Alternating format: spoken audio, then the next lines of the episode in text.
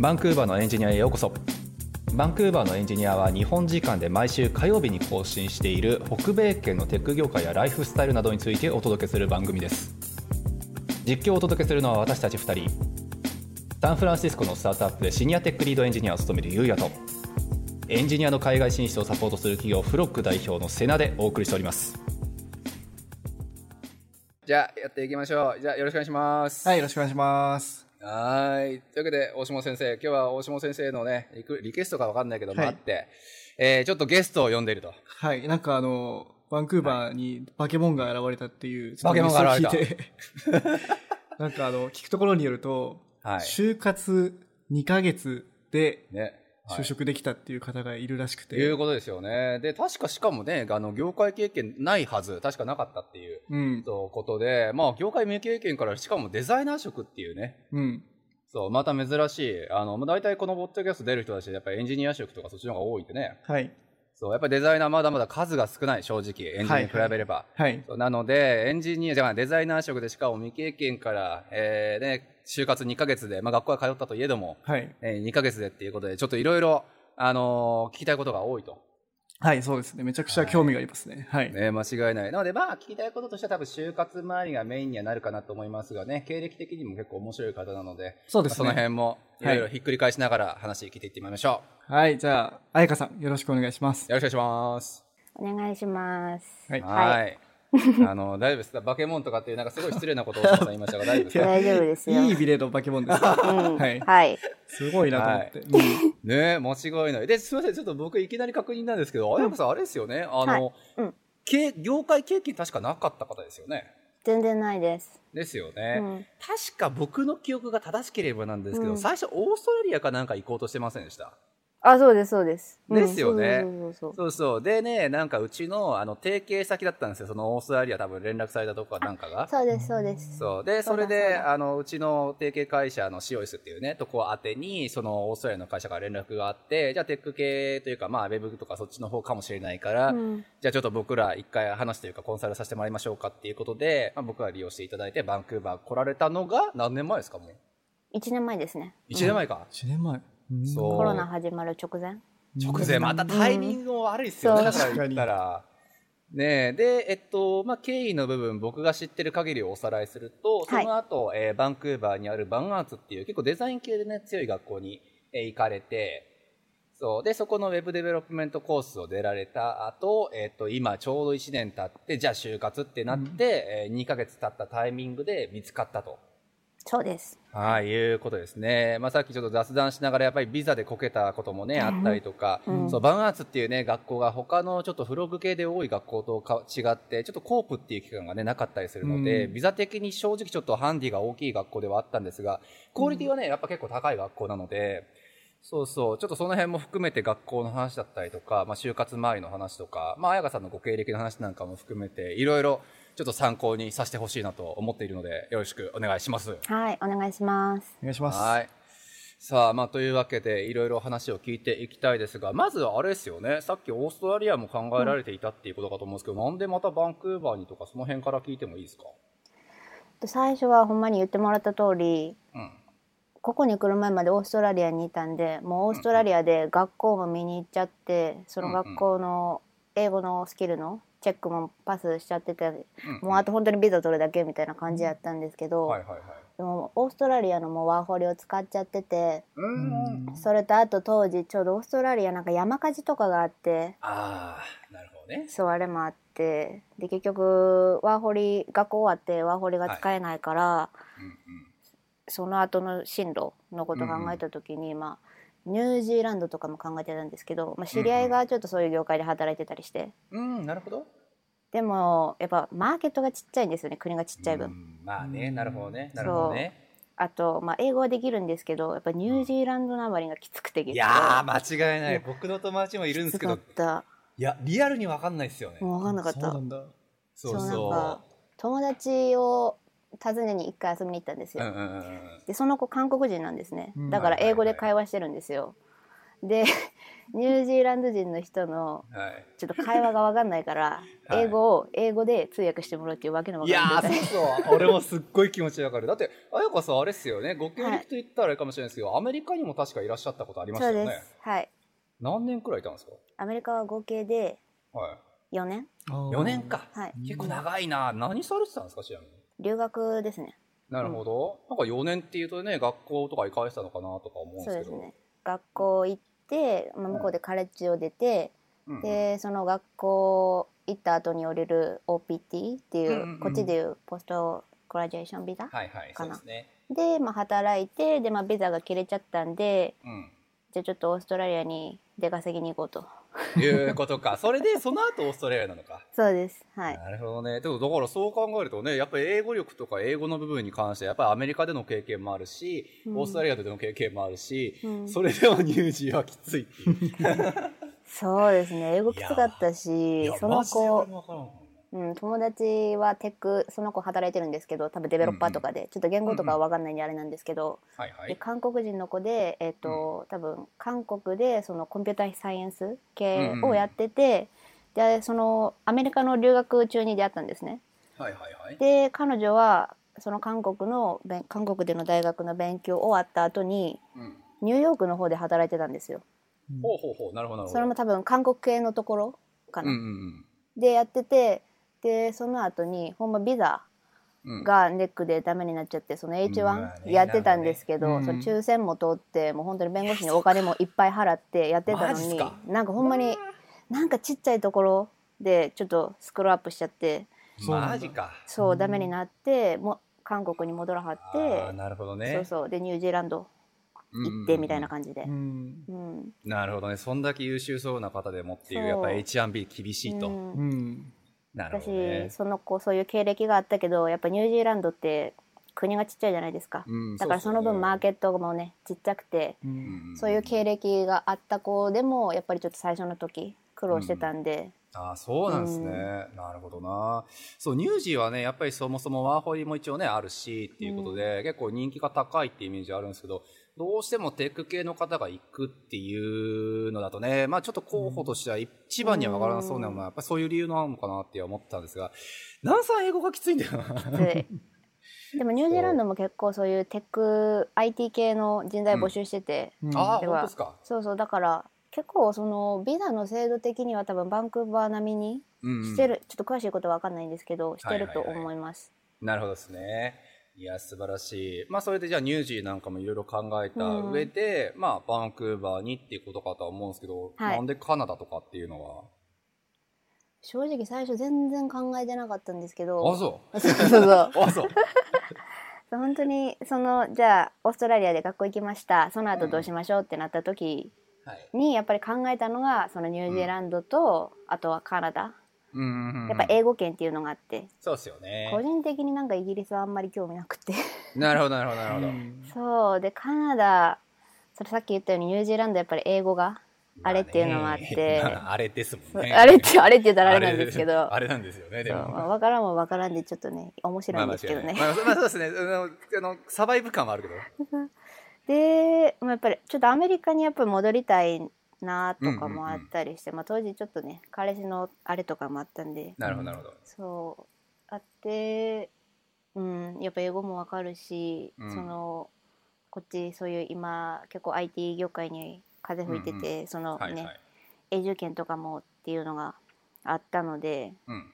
じゃあカナダにしようみたいななるほど、なるほど。まあまあ、大体みんな一緒っすね。僕もそうだし。はい。大体アメリカ最初考えて、うん で、ビザで無理で、うんじゃあまあまあ、僕の場合結構イギリス興味あったんで、イギリスも行こうと思って、うんでもあそこはワーホリ抽選じゃないですか。うんあの、相当厳しいということで、まあ落ちて、例によって。そう。で、カナダっていうね。大体こう、なんか、消去用だよね。間違いない。まあそうですね。でもやっぱみんな言ってるのはやっぱ英語圏っていうのは大事なんですね。第まあ一言語が英語っていうのがすごい大事なんですね。うん、それは間違いない。うんそうなんだよね。だからやっぱり西と東でカナダで考えても西に集中しやすいのもやっぱ英語の環境なんだかんだ言ってあんのかなっていう気がやっぱしますけどね。ああ、東に行くとフランス語が多くなるからですか？まあ一応フランス語圏が多いのはね、うん東の方ではあるから。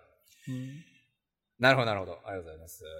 まあ、だからそういうちょっと消去法も含めてカナダにされてというので、まあ、その後バンクーバーの、えー、まあ、バンアーツというね、学校に通ってるかなと思うんですけど、デザインを最初から頑張ろうと思ってた感じなんですけど、職種ってね、いろいろ、ヒデトとも、あの、ヒデトっていううちの、あのー、もう一人いるね、その、テック系の、なんか、エージェンシーのコンサルタントがいると思うんですけど、まあ、彼ともいろいろ話したんじゃないかなとは勝手に思っているんですが、まあ、いろいろ職種がある中で未経験からデザイン系選ばれるって、で結構チャレンジャーだなとは思いつつ、なんかあったんですか？職種選びとかでは、こう、きっかけとか。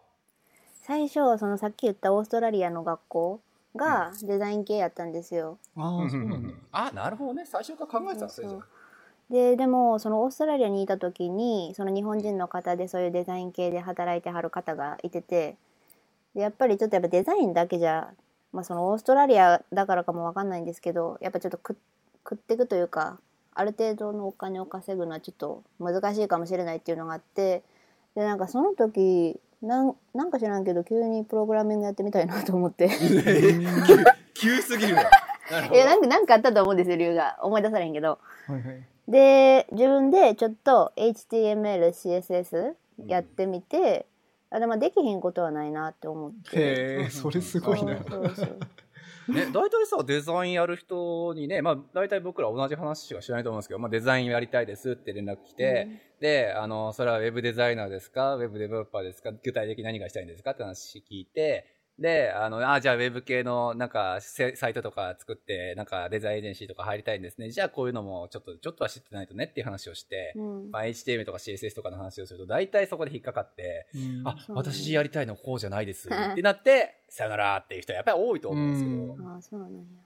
ねまあ、そんな中で、あ意外と、あの、まあ、まあ、ちょっと HTML、CSS がプログラミングかって言われるとちょっと賛否両論ありすぎると思うけど、まあまあ、コーディング、とりあえずやってみたら、まあ自分に合ってるかなって思われたってことですよね。そうですね。なんか個人的には数学に似てるかなと思って。おなるほどなんかその式やり方さえ分かれば、いろんなことができるじゃないですか、うんうん、で数学得意だったんでなんか合うかなとは。あれ、理系の出身ですか？ああ理系に行きたかった文系です。理系に行きたかった文系。そうなんかいやほら高校の時決めるじゃないですか文系理系って、ありますね。私は数学のが好きやったから、理系に行きたいって言ったけどでも行きたいのは経営学部経済とか小学部ってなったらいや違うよ文系だよみたいな。いやいやいやいやどういう、えー、どういうことかちょっとわかんないですけど。どういうことだよ。えそうなんかき 気持ち的には数学の方が好きやから、はい、そう理系に行きたいって言ってたけどその希望する学部がその経営学部とか小学部とかだったから文系じゃないですか、結局数学使うところが多かったんで、まああれだったんですけど、どね、そうそうだからうんなるほどですね。そんな感じです。素晴らしい。じゃあまあまあ、文系、文系出身の理系希望で、今はなんかバリバリ理系の業界にいるっていう、うん、いいことですよね。OK です。うん、なるほど。じゃあまあ、バンアーツ行かれた時っていうのはそうね、まあデザインもやるだろうし、まあプログラミングももちろんするだろうし、うん、みたいなね、そういうちょっと覚悟の上でっていうので、まあ行かれたっていうことかなとは思うんですけど、はい。そう、1年間ですよね。ワンアーツってぶっちゃけフロックからやっぱり行ってる人ってまだまだ少ないんですよ。うん、そう。まあ理由としてはさっき言ったやっぱビザ的なサポートっていうのがね、うん、どうしてもちょっと薄いっていうのもあって、まあ学費もちょっと高いとかっていうのももちろんありますけど、そう。まあどうでした？実際入ってみて。私はめっちゃ好きでした。めっちゃ良かったですよ。そう。少人数な感じなんで、うんうん、多分バンアーツってどっちかっていうと映像が有名じゃないですか。うん、そうですね。で多分ウェブはそのここ最近みたいな感じなんで、多分その映像系のところは結構クラスにめっちゃ人いるみたいやったんですけどやっぱウェブの方は少なくって、はいはい、私のクラスは6人しかいなかったです。ああそうなんですね。うんそう、 VanArts ってね、もともとウェブ系持ってなくて、あの、昔ダウンタウンにあったアイアムっていうウェブの学校を吸収合併してできたんですよ。ウェブのコースが。そう、それはもう結構前なんですよ。だから結構ね、 VanArts イコールやっぱりデザインの中でも映像系に特化ってイメージがあるから、ウェブのイメージがまだまだ薄いんですよね、実際。そう。ただまあ、入った人のね、本当に、あの、クオリティというか、ああいうの、あの、なんかまあ話、レビュー聞いてると結構やっぱりレビューは良くて。そう、フロックのインタビュー記事の中にも、あの、なんか、カップルで入った方がカップルで入ったというか、まあ、人、卒業した人たちの、まあ、インタビュー記事とかあったんですけど、すごいちゃんと業界経験者も未経験者も含めて、すごいクオリティ高い、まあ、すごく良かったっていうね。あと、チームセッションが結構多いと。うんねいうことでそうすねうんうん、やっぱりなんかね、あの現地の人はやっぱ、まあ、比較的他の学校に比べれば多いっていうのもあって、うんなんかザ・こっちの学校に入ってるみたいなね。あのーちゃんとした、こう、なんか、ローカルの人たちとの絡みもあるしみたいな。ああいいですねそう。まあ、学校としてのなんか、あのー綺麗な姿をされてるよねっていうことで、そうバンワーツやっぱり卒業生はすごくレベル、レベルというか、まあ、レビューがいいっていうのでね、本当はそっちめっちゃ送りたいというか、いろいろ紹介したいんですけど、ナンさんビザのサポート コープってやつがないってことですよねそう。卒業ないから。卒業後に1年間滞在できるビザでしたっけ？そうそう。まあ、滞在じゃない、あの、働けるビザですね。ああなるほどなるほどそう学校が認めたところだったら働けるってやつ。うんうんだからまあ、今ね、彩香さんが言ったように、やっぱワーホリ持ってること100%前提みたいなとこがやっぱあって、うんうんうんそう。なのでまあ、ワーホリね、その時やっぱワーホリ、まだカナダのワーホリ使ってなかったんだろうし、うんうんそう。しかも確かにデザイン系っていう部分をね、中心に考えるとなかなか学校の候補ってないから、うん。まあ、バーンアーツは全然正解だったんじゃないかなと思うんですけどね。でもそのこの前お話しした時にうん。なんかもうカナダに入れないかもしれないっていう話を聞いて ねえ、そうそう。それがちょっと聞いてたんですけど。そうですねコープがなくてうん今ワーホリにジョブオファーが必要だっていうところでもう帰らなくちゃいけないんですよ私。どうしたらいいですか？みたいな感じで。あマジかみたいな。ねえだからタイミング最悪であれば正直最悪で。すよね本当コロナのせいでそうなっちゃっそう、コたからロナのせいで、うんで、ワーホリね、ちょっと知らない人のために説明をしていくと、あの、従来はワーホリはジョブオファーという、要するに会社からのあなたを雇いますよ、証明書みたいなのはいらなかったんですよ。もうだから、とりあえずカナダ来て、とりあえず仕事探しますでも別に OK だったのがワーホリだったんですが、えーコロナの影響で結構規制が厳しくなりまして、えージョブオファーがないとそもそもワーホリが取得できないと。だからどっかの会社に働くことが決まってる人しか、まあ、ワーホリは使わせないよっていうふうにカナダの、まあ、何？えっと、政府が方針決めちゃったんで、ね。無無理ゲーですよね無理ゲー。ぶっちゃけ無理ゲー。無理だよなと思って。うん。そう。でね、やっぱりこう、他の学校と比べてしまうと、やっぱりバランス、コープがないから、うん。もうね、彩香さんのその苦悩の、まあ、通りかなと思いますが、ビザどうしようっていう人がね、うん。めちゃめちゃ多かった、実際。そう。っていうところだからね、まあ、大島さんに、一回確かそうね、さっきも聞きましたが、大島さんに一回ご相談されてたんですよね、その、えっと、うん。なんか、で、お弟子さん募集の時そうそうそう。そうなんですよ。いやなんかすごいこんなに被害者がなんかこんなに 一番被害を受けてる方だなと思って本当にかわいそうだなと思って。本当に。ね、カナダ、基本はビザに関してはかなり寛容な国なのに、そこに関してはいきなり厳しくしちゃってね。そう。でやっぱり痛いっていうのが強い方だと思ったのでうんなんか多分日本に合わないと思うんですよ。うん。でそういう方って結構いるじゃないですか。だから本当に海外にいたいんだなって感じてはいはいはい。いやどうしたらいいんだろうねみたいな感じで、そうん。の時僕が出した答えはもう一回学校行けばみたいな。感じでめちゃめちゃ無理、無理ゲーな提案じゃない。大丈夫？そうなんか親に頼んでもう学費出してもらってうん行ったらうんみたいな感じで言ったらまあ、方法論ではあるけどね。うんいや、でもまあさすがにね、さっきも言ったけど、バーンアーツぶっちゃけ他の学校でもまあまあ高いし、うん、そう、さらにもう一回ちょっ そうそうそうと、そう。一年間どっか通えっていうのはね、なかなかきついっすよね。なかなかね。うん。なるほど。まあまあ、そういうこんな、そんなこんなありっていうので、さっきね、ビザの話ちょっとされましたが、やっぱ結構あれですか、ビザの、なんか就活時の話にちょっと移りますが、やっぱりビザ周りの部分って聞けられたりっていう話やっぱありました？ありました。そうほんまになんか面接官の方と喋っててもうん。う笑いも取れたしめっちゃいい感じってなってたのに。笑いは取れた。す笑い取れ た。大事。え大事大事。間違いない。笑いも取れたし。しもう完璧と思ってそこでステータスについて聞かれてうっってなってはい。ちょっとあのあのねこういう状況なんでね今すぐ働けないですってなったらもう「あ Thank you for your time」みたいな。なんかもうその瞬間に終わりっていう。さっきまでの笑いどこみたいな。いや、でもそんな感じなんですよね。やっぱどんだけ優秀な人であったとしてもね、ビザのやっぱ一声が。うん。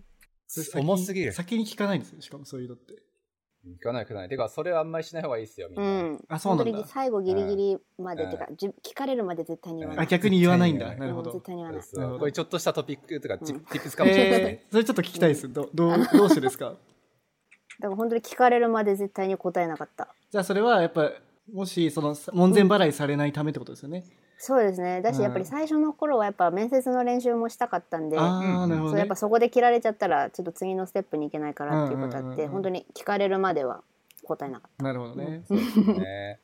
あのね、まあ、ビザ周りの部分のそこの tips を僕からも軽く解説しておくと、まあ、ほとんどは今、彩香さんが言った通りで、まあ、やっぱり、ビザ周りってね、どうしても一番最後に言わなくちゃいけないルールみたいなのがちょっとあって、うん。あの、いくつか実は事情はあるんですよ。まず、まあ、ワーホリとか、あの、期間制限があるやつのビザをだ提示されると、会社側がちょっと、ごねる。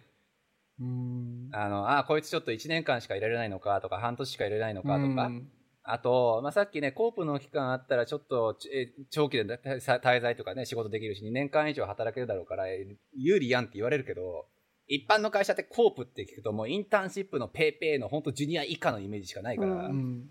そうだから co-op っていう単語も正直使いたくないんですよ、みんな。うん。だからみんなどうするかっていうと、最初は、あの、僕は2年間働けるビザはとりか、うんとりあえずあると。まあ、それ嘘じゃないし、絶対。うん。そうだから、あの、まあ、あなたたちの会社で2年間も働けば、あの、まあ、僕のパフォーマンスわかるでしょう。じゃあ、そのたその後ね、就労ビザなり、あの、永住権なりのサポート考えてっていうのが、まあ、みんなの定例で。ああ、言い方すごい賢いですね、確かにそう。一回その間見といてっていうことですね。そうそうそうそうう。んじゃないと、向こうね、本当にビザの部分でいきなり切ったりすることやっぱあるから。確かにね、それで2年間経てば切れるっていうあっちの安心感もあるし、そうそうそうそうそう。まあこっちとしては入ってしまったらもう勝ちですもんね、正直。いや、間違いない。ぶっちゃけ勝ちだよね。まあねのリファラル、リファラルもできるし。うんで、まあ知ってるかもしれないけど、やっぱり CEC とかね、カナディアンエクスペリエンスクラスとかだと、まあ1年間とりあえず働けば、あの、まあ永住権の制度も見えてくるし。ああ、なるほどね。それもだから別に会社に頼頼らなくったってワンチャン永住権とかね、ビザの部分の、まあ問題も解決されるかもしれないけど、まあうん働けないと話にならないからですね。うん、なるほどね。そう。で、まああとは本当に今、やかさんが言った通り、えーまあやっぱり面接の練習なんかもやっぱりする必要あるし、うんうんうん。そうでもビザの話一番最初にしちゃうとさ、あ、じゃあってなっちゃうから。た。うん。なるほど。そうそう。まあもうそこはね、ちょっともう、かくちょっと、蘇生術だと思って。はい。やるしかないとぜひ皆さんも聞いて、あの、リスナーの皆さんも ぜひやって。いや、マジで、本当に日本人バカ正直だから。僕、今私、こんなに不利な状況で、こんなにディスアドバンテージ持っていて、こんなにちょっと、ねえ、あの、何、ハンディキャップ背負ってんだけど、ほそれで申し訳ないけど、しかもジュニアだし、ぜひ雇ってって最初に言うんですよ、みんな。じゃあもうそこで終わりなんだ。終わり終わり終わり、もうそんなんもう、そんなもんちょっともう、デメリットしかないやつ、なんで雇わなあかんねんってななるから。るほどね。なるほどね。うんうんそう。でもその前にプレゼンテーションしたいじゃないですか。私はこんだけ勉強してきたし、うん。こんだけいろいろば学んできたし、こんな経験もしてきてるから、うん絶対あなたたちのワークス、あなたたちの会社もワークするし、うん。そうで、プレゼンして、後にね、そのビザの話出た出たらさ、うん。まあ、ワンチャン考えるかもしれまあないじゃん。そうっすよね。あ こいつめっちゃいいやつだしとか、そうそうできるし、ねみたいな感じで。うんそう。そう。まあ、さっきアヤクさんが言った笑いが取れるっていう話もあるかもしれないし。そうそう。そうでも、アイスブレイクしたからっていうのでね、結構、あの、それがトリガーになってね、こう、うんすんなりその後行くっていう話もやっぱ聞くっちゃ聞くからですね。そうですよね大事大。事それめちゃくちゃ大事な tips ですね。うん。間違いないです。は。はいい。まあ、そんなこんなでっていうので、まあ、面接の時のビザの話なんかもちょっと聞けたかなというふうには思うんですが、えっと、どうしようか？なんか、大下さん的なの気になるところとかあります？あ気になるのは、やっぱりその英語力がすごい高いのかなって思ってて、なんかそその辺やっぱり、まあ4年間アメリカですよね。うんで1、1年間オーストラリアですか？はい。で、カナダに1年間いて、うん合計6年ぐらいは海外でこう、はい。過ごされてるわけじゃないですか。っうん。ていうことは、やっぱり面接とかはほぼ余裕でした、やっぱり受け答えとかは。最初の時、最初の1、2回ぐらいは、やっぱりちょっと、面接自体が久々でしたし、うんまあこういう業界じゃないしで、うん緊張したんですけど、まあそれ最初の何回かで、あ、こういうこと聞かれるんやなってうん。分かって、で、まあその中からまあ自分の答えとか改善してって、まあに。どうせ、どうせっていうか、所詮ジュニアレベルやからそんな大したこと聞かれないんですよ。そうなんだ。ぶっちゃけね。なるほど。まあまあ、なるほどね。そうそうそう。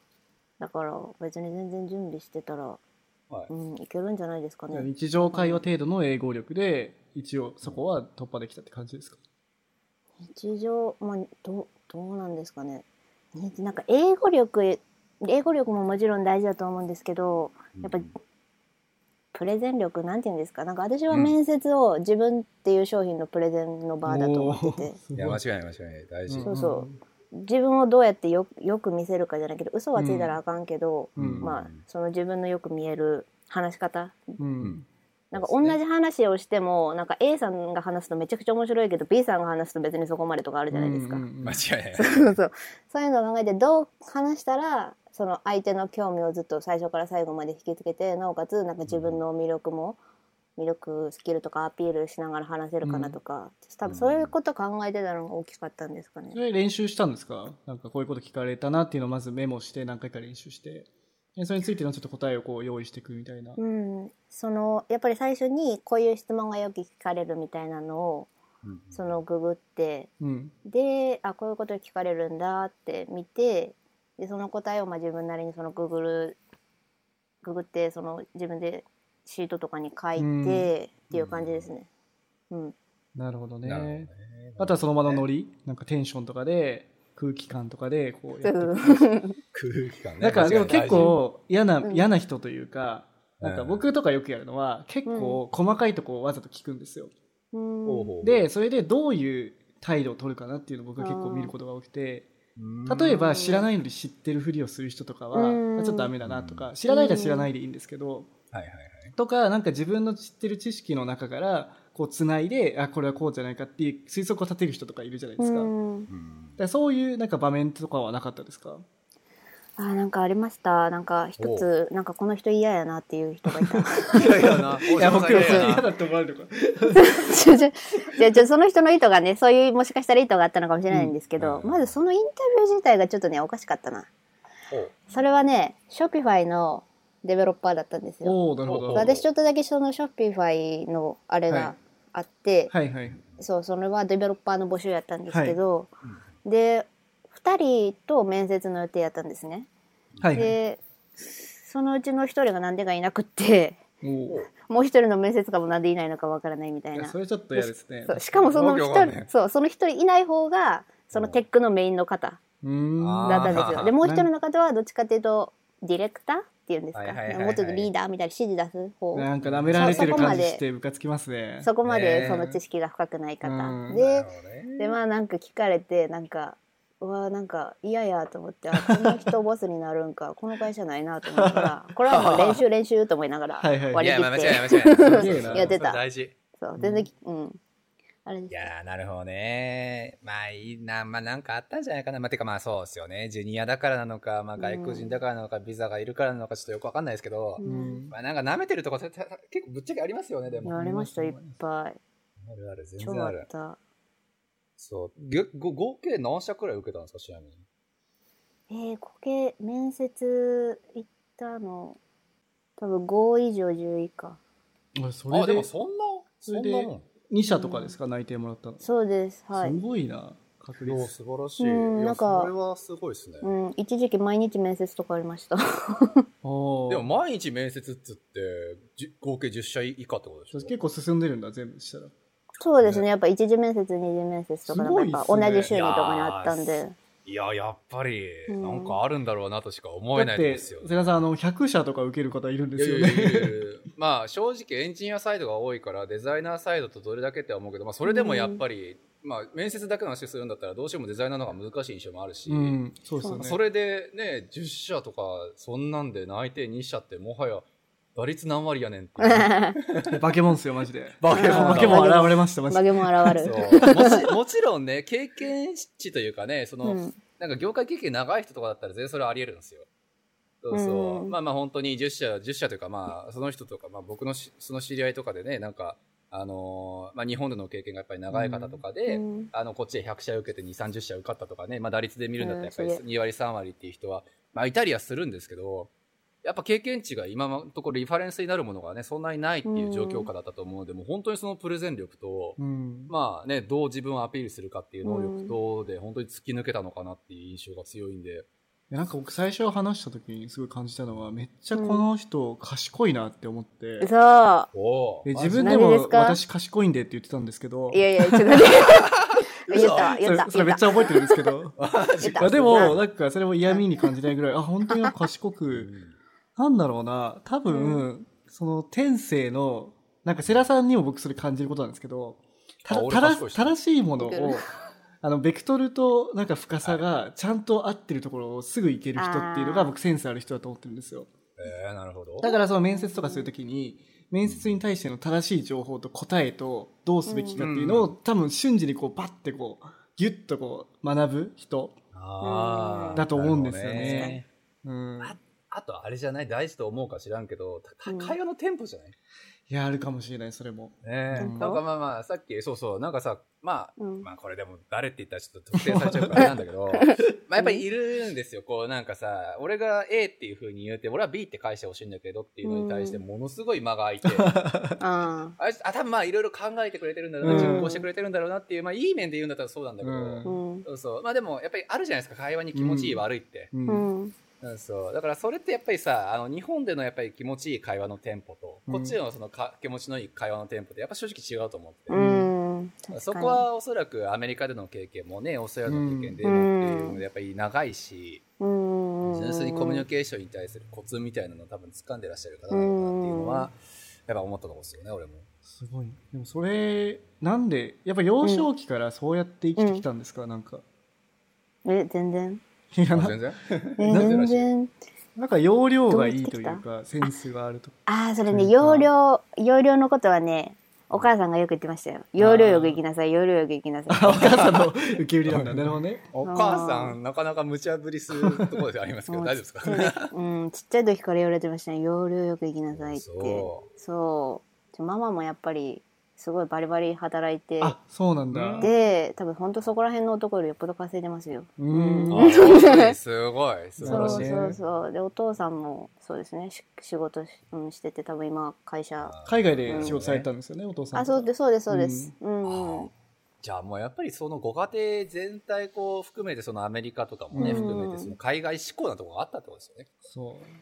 そうですね。なんか本当はお父さんはその私が生まれる前なんですけど、その海外で結構お仕事しててそれはその、はい。当時働いてた会社のその支社とかその営業営業先？なんていうの、取引先がちょっと海外とかにあったからとかで、うん。その結構こっち本当北米もやしヨーロッパとか結構長くいたみたいで、で当時ドイツにいた時にうん。もう会社からずっとそこにいてくれって言われたらしいんですよ。でもうちのおじいちゃんがそう田舎の大きい家なんで、うんでお父さんはちょっと長男だったね。あー末っ子長男そういう感じなんだ。でそういうちょっと家に帰ってきなさいと、っうん。てなってそうドイツから戻されちゃって。なるほどね。っていう感じですね。そうまあまあまあそう。いうことでか。あとお母さんは、まあ、海外旅行好きだったんで、うんうんうん。そうちっちゃい時から本当もう覚えてないんですけど全然ほんとうん。2歳とかそれぐらいの時から海外旅行とかすごく行ってて、うん。え羨ましいいいな。うん、そう当時ね知らなかったそれ海外旅行が普通じゃないってことに。いやそうっすよ。そう中学生ぐらいになってみんながパスポートを持ってないことに衝撃を受けた。マジっすか？もうそう俺だってカナダに来た時初パスポートが なんかどっちかっていうとその大多数の側の人間だったんで。そうそう知いらなかったやすごいよね。だから、うん。なるほどね。まあでもそういう海外に対するこうなんか意識とかもやっぱり高い家庭だったからっていうのもやっぱあるかもしれないね。うんそうですねそう。まあ面接前の部分に関しては結局だから10社くらい受けて、それ全部デザイナー職だったわけじゃなかったんですよね、多分。そうですね。だから一個さっき言ったところは、うん。そのデベロッパ Shopify デベロッパー。あなるほど。ちょっとファイナルうん。で、それ以外はデザイナーですか？えーそうですね。デザイナーかな。うんデデザイナーザイナーだね。うん。なるほどですね。やっぱり、まあ僕らね、まあ大島さんもエンジニアやし、まあ言って僕もエンジニア出身なんで、まあ僕、あの日本にいた時はデザインエージェンシー的なところのえーディレクターずっとやってたから、うんうん。結構デザインの方に対しては、まあ、まあ、き好きか嫌いかで言うと当然好きな部類には入るんですけど、やっぱりさ、こうデザイナーの人たちの就職事情とかと、うん。まあエンジニアの就職面接の事情とかっていうのが、うん。どうしてもやっぱりコミュニケーションにはこれ重きって、正直エンジニアに対してのその重さとデザイナーに対しての求められる度合いとっていうのでやっぱりデザイナーの方が結構、まあ、そのコミュニケーションにおける責任って求められるなっていう気がするんですよ。うん。やっぱり日本だ日本語だって難しいじゃないですか。自分のこううんデザインに対するコンセプトを話したりとか、うん。意図を話したり説得したり、ね、しかもこっちのデザイナーってクライアントワークもそれなりにあるし、うん。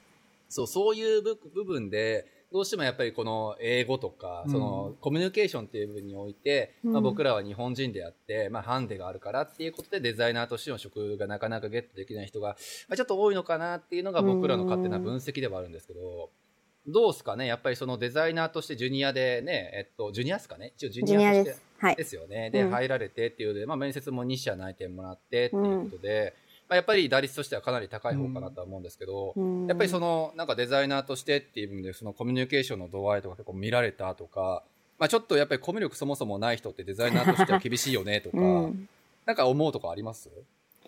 えー、そうなんかこのいろいろ話しててもうみんなに言われるんですよ「あすごいね」って「やっぱコミュニケーション力高いんでしょ」って言われてそうそうそう自分でその自覚はなくて。高いから。あ それのは高いから。そうなるほど。じゃあもう天性のものですという。天天性っていうか多分さっきそのゆうやさんが言ってたみたいにそのなんかうんうんベクトルがねって言ってたじゃないですか多分はいはい。その相手が何を求めてるのかっていうのを理解してそれに応えてるだけ？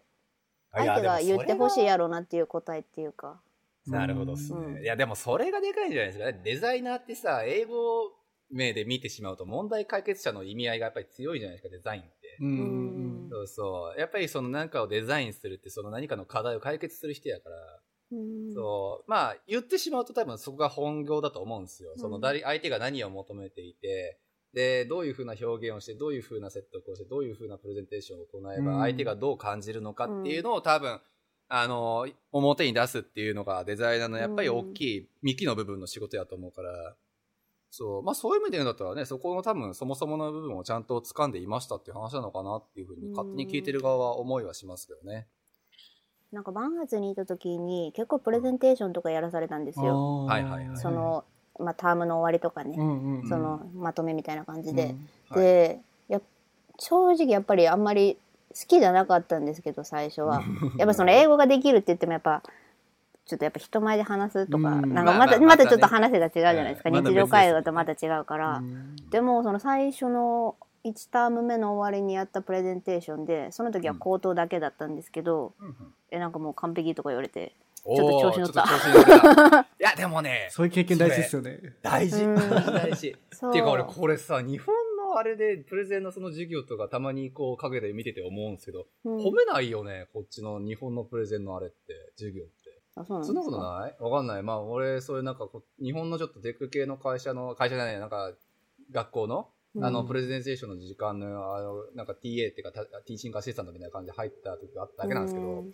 あんまり本当に褒めないから、そのやる気というか、モチベを向上させるタイミングってどこで発生させてんのかなっていうのがね、でなんかあのに日本のプレゼンってただ説明してるだけじゃないですか文章をめっちゃ書いてうん、そうそう。だから、プレゼンテーションって本来はパフォーマンスだと僕は思うんですよ。ね、いや、面白いね、だからジョブズとかまさにそれを体現した人じゃないですか、だからもうなんかもう日本でもそれがなんかテンプレ化見たりしててただ文字読んで、うん。教授とかみんな文字読んでるだけみたいな感じ、ね が多いからそうう。ん。なんかそういうもののなんかプレゼンテーションに対しての捉え方が違うのかもしれないですね日本と。こっちそうだと。なるほどね。うんいや、そうか。だから、バンアーツのいいところの一つはそれっすよね。本当にさっきも言ったけど、チームワークというか、チームディスカッションとかめっちゃ多い学校やから、うん他のに比べても。あのちなみにあのみんなが結構あのフロックで多い CICCC とかだと、うん。うんそういう授業って少ないんですか？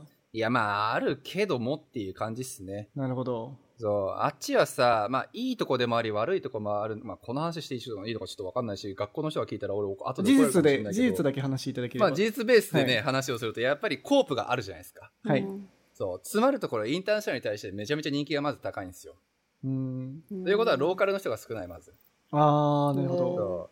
で、えープレゼンテーションの時間も確かにあるんだけれども、まあ、あの、先生、まあそうね、まあ、ちょっと話聞いてると、まあちょっとそのプレゼンテーション自体の部分に関しても、その評価をする人のレベル、まあそんなに高くないのかなって思ってしまうものあるし、まあプレゼンテーションの部分に関してはやっぱり外国人同士やってるあれだから、 VanArts とかのものに比べてしまうと、ちょっとやっぱりレベルに差を僕は感じてしまうなっていうのなが正。直なんですよね。なるほど、なるほど。そう、だからこれはまあ本当に、まあうさ、なんかね、卵が先か鶏が先かじゃないけど、やっぱりビザの部分に対してはめちゃめちゃ利利点は大きいけれども、値段も安いし、ああ、はい。そう。ただ、まあね、 VanArts の部分に関してはビザ的なハンディキャップは多いけど、うんやっぱりローカルの人とか、もともと English first の人がやっぱ多いっていうのもあって、うん。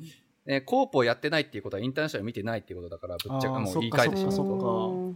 それはいいとこでもありますよね。なるほどね。そう。だからまあ、そう、あのね、が、あの、バーツこの間学費上げるっつったんですよ。で、うん多分、今、えげつない金額になっちゃうんですけど、その理由もやっぱわかりますもん。年間いくらぐらいなんですか？今、俺の手元に届いたやつで、2万8000とかだった気がするんだよな、うん1年間でね。高っ。そう。昔っていうか、彩香さん入った時は2万4000とかでしたっけ？そこまで、うん、高くなかった、うんね記憶があります。うん。そうそうそう。変わんないけどね。でどっちも高いけどね、僕からしたら。まあまあ、どっちも高いけどさ、うんただ、いきなり4000やっぱ普通しないんですよ。えー、なるほどね。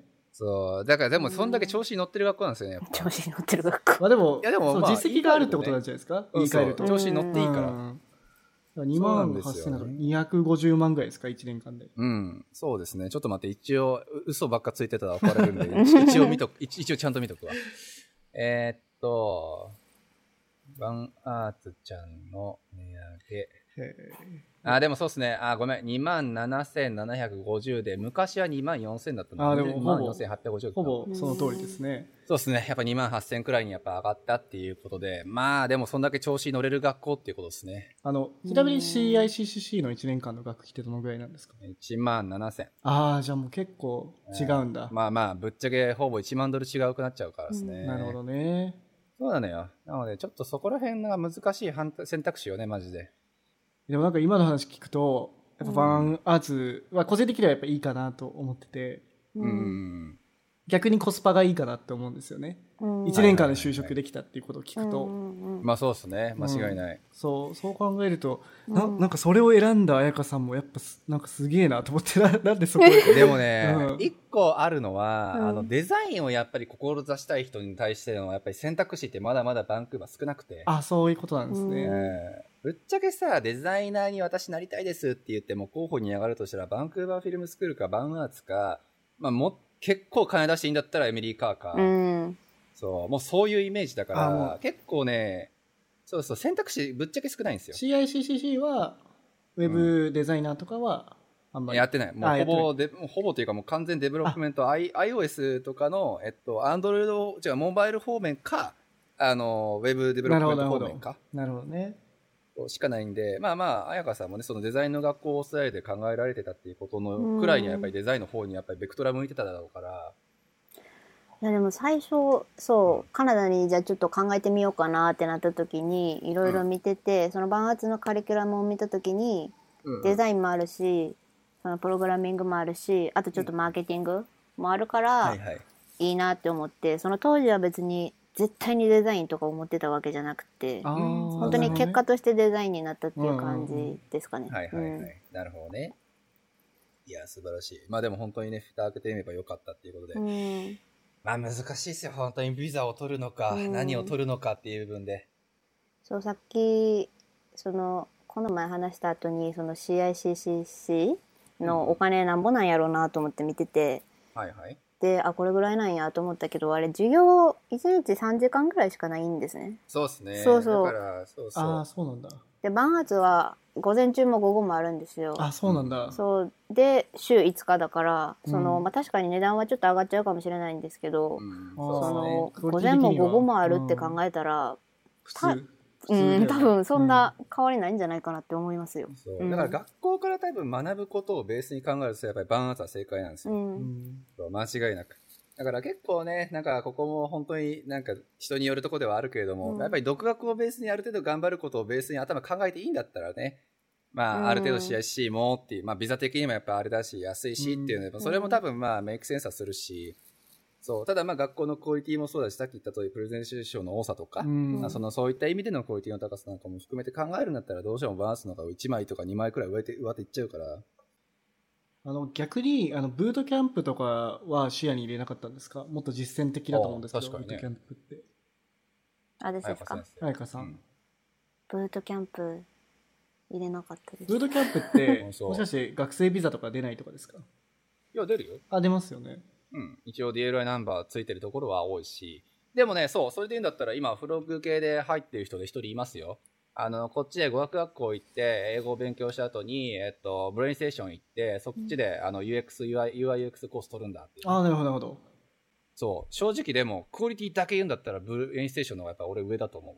多分、その、実践的、めっちゃ実践的だと思うんですよね、ブートキャンプの方が。うんうん。間違いない、間違いない。だって、インフォセッション俺も行ったけど、めちゃめちゃクオリティ高いもん、やっぱ。うんだって、ね、アメリカとかめっちゃ多いじゃないですか。そうですね。最近あのしあの下拓さんに聞いた話なんですけど、うんうんうん。最近話したエンジニアの人がなんか1年前ぐらいはなんか薬局で働いてたみたいなへーはいはい人がはいたらしくてでそれもやっぱブートキャンプでこう転職されたみたいなジョブチェンジされたみたいな感じらしいですねそうですよね。それぐらいなんかあのカリフォルニアとかって気軽にエンジニアになるみたいなのがあるみたいですね。ね。うんカリフォルニアのブートキャンプクソ高いからな、本当にでも。ねえでもなんか質は高いのかなとはやっぱり思うんいや間違いないですけど、うん、間違いない。だから最近本当に多いっすよ。純粋にじスキルアップしたいというか、純粋にその、なんか能力値というかね、働くためのスキルが欲しいっていう人、結構ブートキャンプ狙ってる人やっぱ多い。ああそうなんでへすね。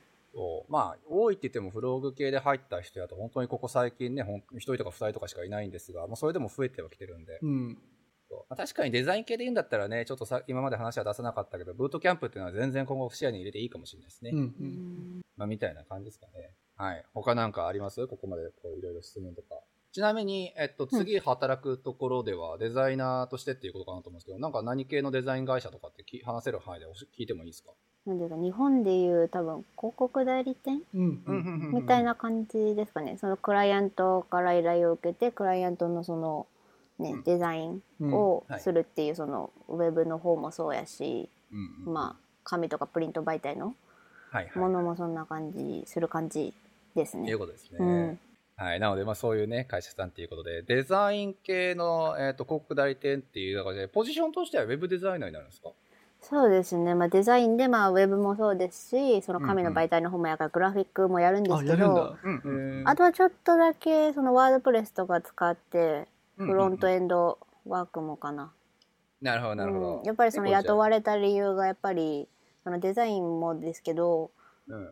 やっぱりそのウェブプログラミングの知識があるっていうところをすごく大きく見てくれてあとは、うん、あとは性格とかですかね。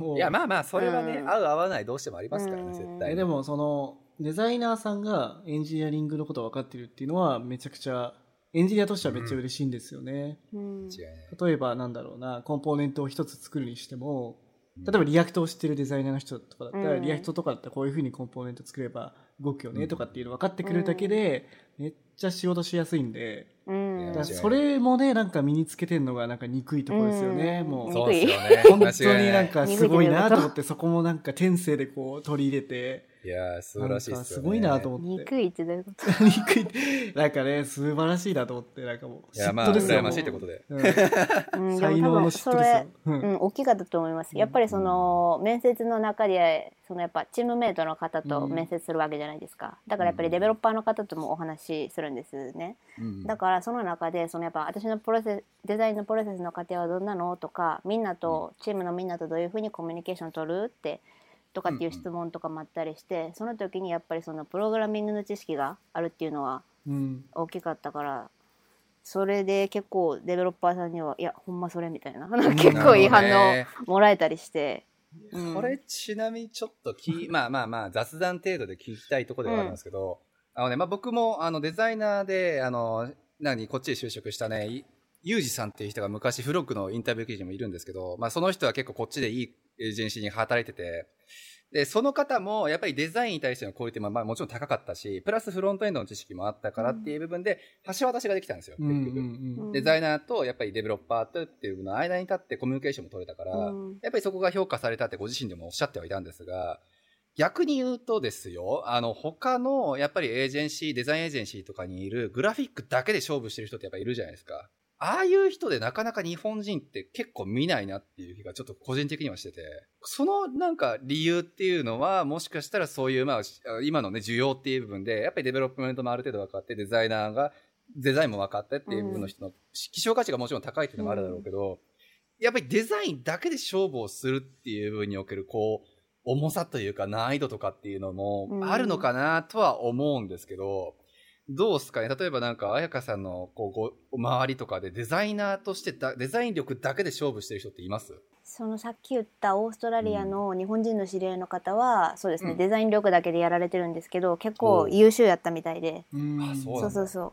でもやっぱりうん。本当デザイナーとして私がその就職できたのはデザインプラス何かできるものがあったからだと思います、だって別にデザインができる人なんてそこら辺にいっぱいいるからまあ間違いないですよね。そうその中でね異国から来たねしかもビザの問題もあるね、うん私を雇ってくれるってなるとやっぱりそのプラスアルファのものだったりあとはコミュニケーション能力じゃないですか。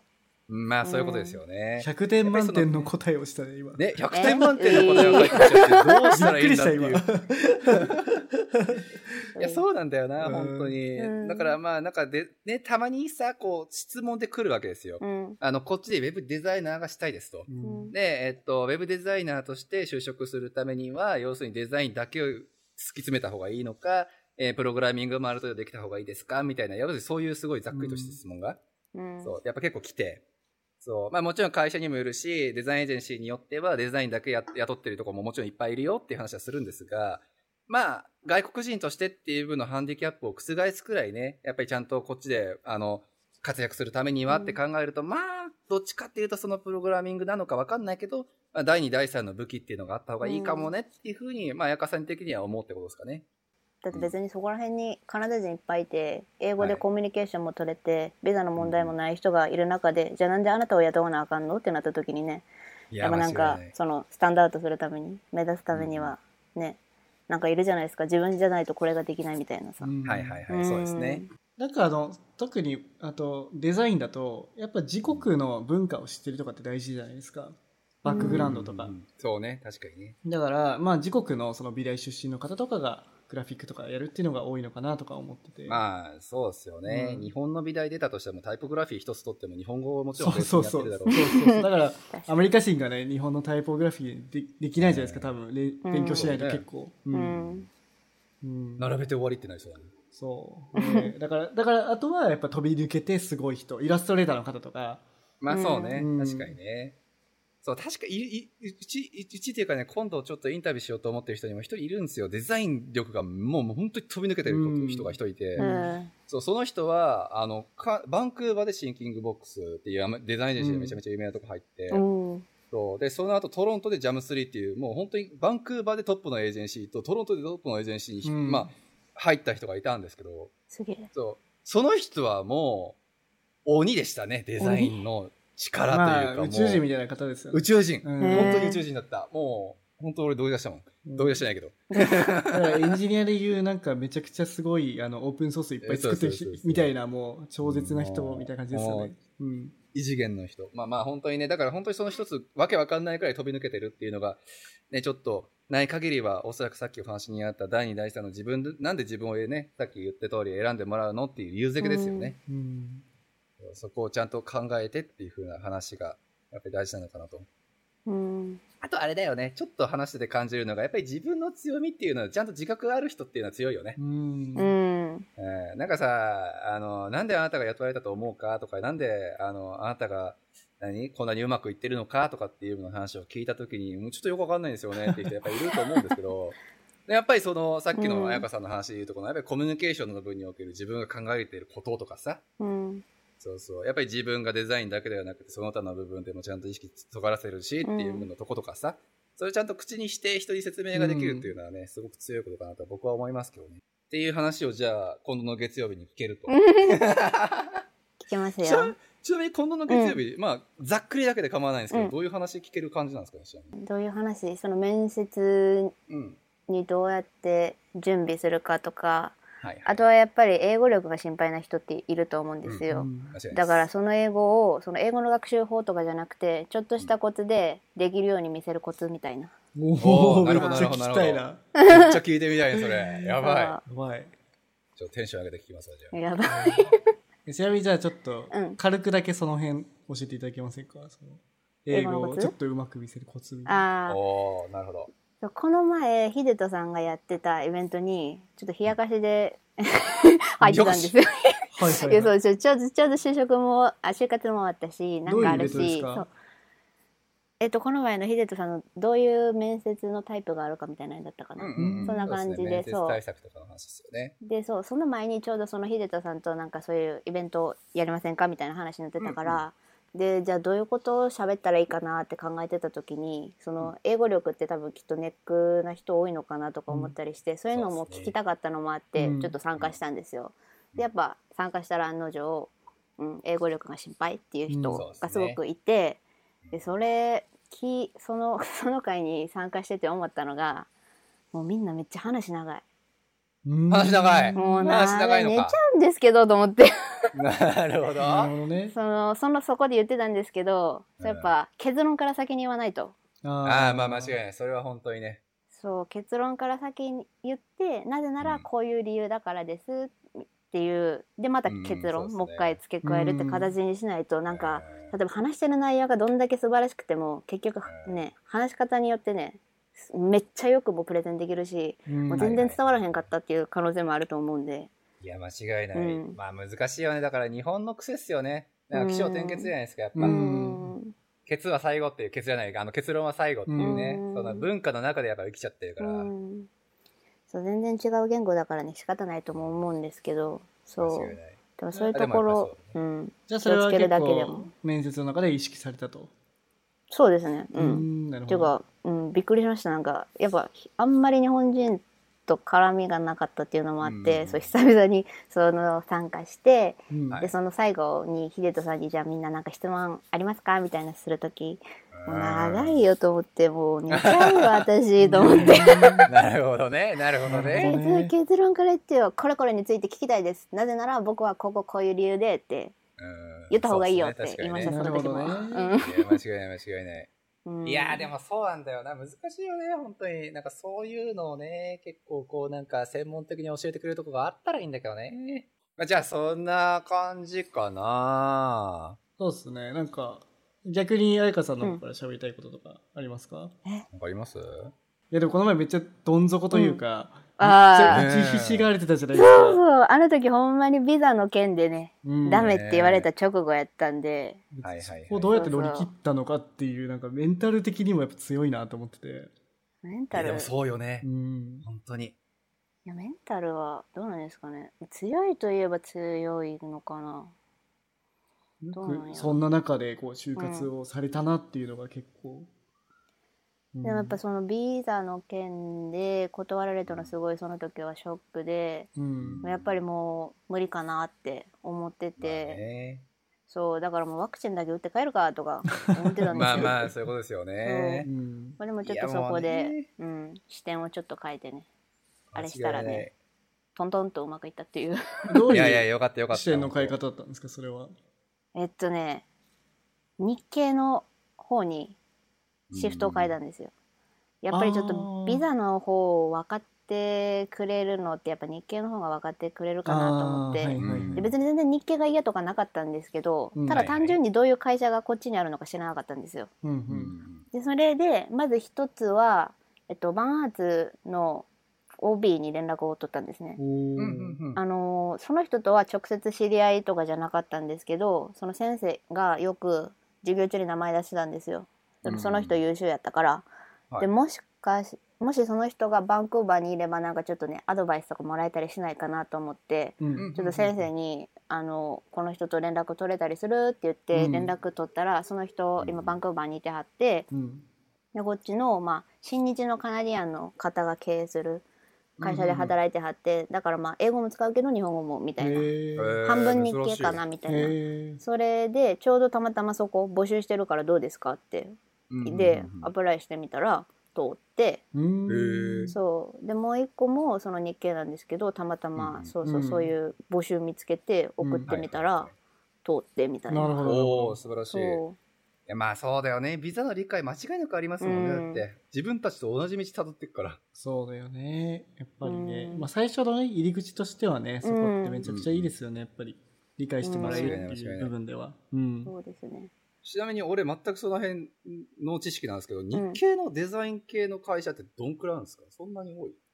いや全然知らなくてだから私もそんと、ですよね。ほんとその俺も知らないんですけど。一個がたまたま、そのたまたまそういうねサイトを見てた時にあって、うん。アプライしたら通っただけでもうう運、ん。運ですよ。うん。そう。最後運ですよ。このタイミングでまさかね2個もねいうやまいことあるまあそうとはっすよね。間違いない。そうそうそう。まあ運をつかむだけのあれがあったってことだろうけど。そう運いいんですよねそうだわうん いや、俺、昔から運の、運の良さだったら俺多分負けてない。あ本当ですか？ごめん、何の話やね 運がいいですんいや、素晴らしい。いや、そうなんですよ。本当に運がいいって自分でいるっていう幸せよね、本当にい。や、本当ポジティブですよね、お二人に言えるのは。えそうっすか？俺ポジティブかな？いや、ポジティブでしょ、あなただってあ、そう？一番。本当に。あんまりポジティブな自己この前の回で失敗を知りたいって言ってましたからね。もう鬼だな、マジで。えちょ、やめ、あ、てか、俺、あれで載せてたでしょ。もうやめて、本当に。まあまあ、間違いない。はい。まあそういうところだと思いますよ。やっぱ自信、ちょっと自信過剰ぐらいな方が。うん。過剰っていうかまあ、自自信信、自信満々、自信満々の方がいいと思いますよ。うん。え、でも自信過剰っていうのは多分俺のことなんで大丈夫です。あ、そうですか。うん。俺自信過剰なんだよ。うん。いや、でも大事じゃないですか。いやそうないよりはね、。ある方がね。そういや間違いないでこれから多分愛花さんがこのバンクーバーのデザイナー就職のこれからデザイナーになりたい人たちの道しるべになると思うから、おーねそういう人がやっぱりくよくよしてたりとかしてはいけないから、やっぱそれぐらい自信満々でねいてくれるとみんなも安心するんですよねやっぱり。そうですね。うん間違いない、間違いない。いやー、だから素晴らしい事例が一つできたなっていう話で、そう、デザイン、さっきも言ったけど、やっぱりデザイナーのやっぱり事例ってまだまだ少ないんで、いうん。ろいろ今後も話聞ければなと思うので、よろしくお願いします。はい、はい。そうそうなんですよ。しかもやっぱりあの、うん。海外に出てくるやっぱ女性ってやっぱ多くて多いんですよね。うん、多い。でやっぱそれはやっぱり日本の体質がまだまだ女性に対して厳しいっていうところがあると思うんですよね。うん。まあそういう意味でもやっぱ僕らはやっぱ海外就職とかサポートなんか応援してますし、うんもちろんねその中で女性がね海外で活躍できるっていうか日本で活躍できない女性の方が海外で女性海外で活躍できるとかいっぱいあると思うんで、めっちゃ応援していかなくちゃいけい。ないと思うんでで僕らはずっと男のちょ男性ばっかりこう ゲストだったんで本当に。いやでもね、いやでもね、完全に世間話だけどさ、そう、うん留学全体で見ると7割が女性らしいんですよ、うんカナダは。うん。そうたださ、あの、フロックの今、あの、問い合わせあったリストをちょっと眺めてるんですけど、うん。いやー、まだ女性少ねえな。へーまあエンジニアだからねそうそう。うんパッと見て、まあ3、40件中のやつを見てるだけだけど、いやーよ、30件中、まだ10件くらいかな。多い方なのとかなあでも多い方じじゃないですかやっぱり、なのかうんね。エンジニアとしてはやっぱりうんでもね、やっぱりそう、やっぱりデザイナー志望っていうところをちょっと指してみるとさ、やっぱり女性が多いんですよ。うんうん。ね。なので、結構ね、それこそやっぱりその、彩香さんの、それも女性だからってわけではもちろんないですけど、うん。やっぱりデザイナーとしてっていう意味で今はね、あの、今からキャリアを描かれるっていうことで、いろいろやっぱり情報発信求めてる人はめっちゃ多いと思うんで、うんうん。ぜひよろしくお願いします。はい。そうねそうだからノリにも行きたいねって話しててそうですね。間違いない、うん間違いない。そう。ぜひぜひ。いつもなんか野郎だけで飲んでてやっぱ女性のこうか感性もこう取り入れないといけないなって思うんですよね。本当に、えーなんでこんな野郎が多いのかわからんけど。俺も私中身おっさんなんでね。うん。あそうなんだ。いやいやいや、大丈夫です。あのー、僕中身乙女なんで。確かに。確かにね。本当いいい感じの、うん。いい感じのバランス。そうそう。大丈夫大丈夫。いけるいける。はい。じゃあ今日はこんな感じですかねえそうですね。いや、面白い話いや本当にいろいろ聞けてよかったですわ。いや本当に今日はありがとうございました長い時間はいはい、ありがとうございました。こちらこそありがとうございました。はいじゃあまたよろしくお願いしますはいはい、お願いします。お願いします。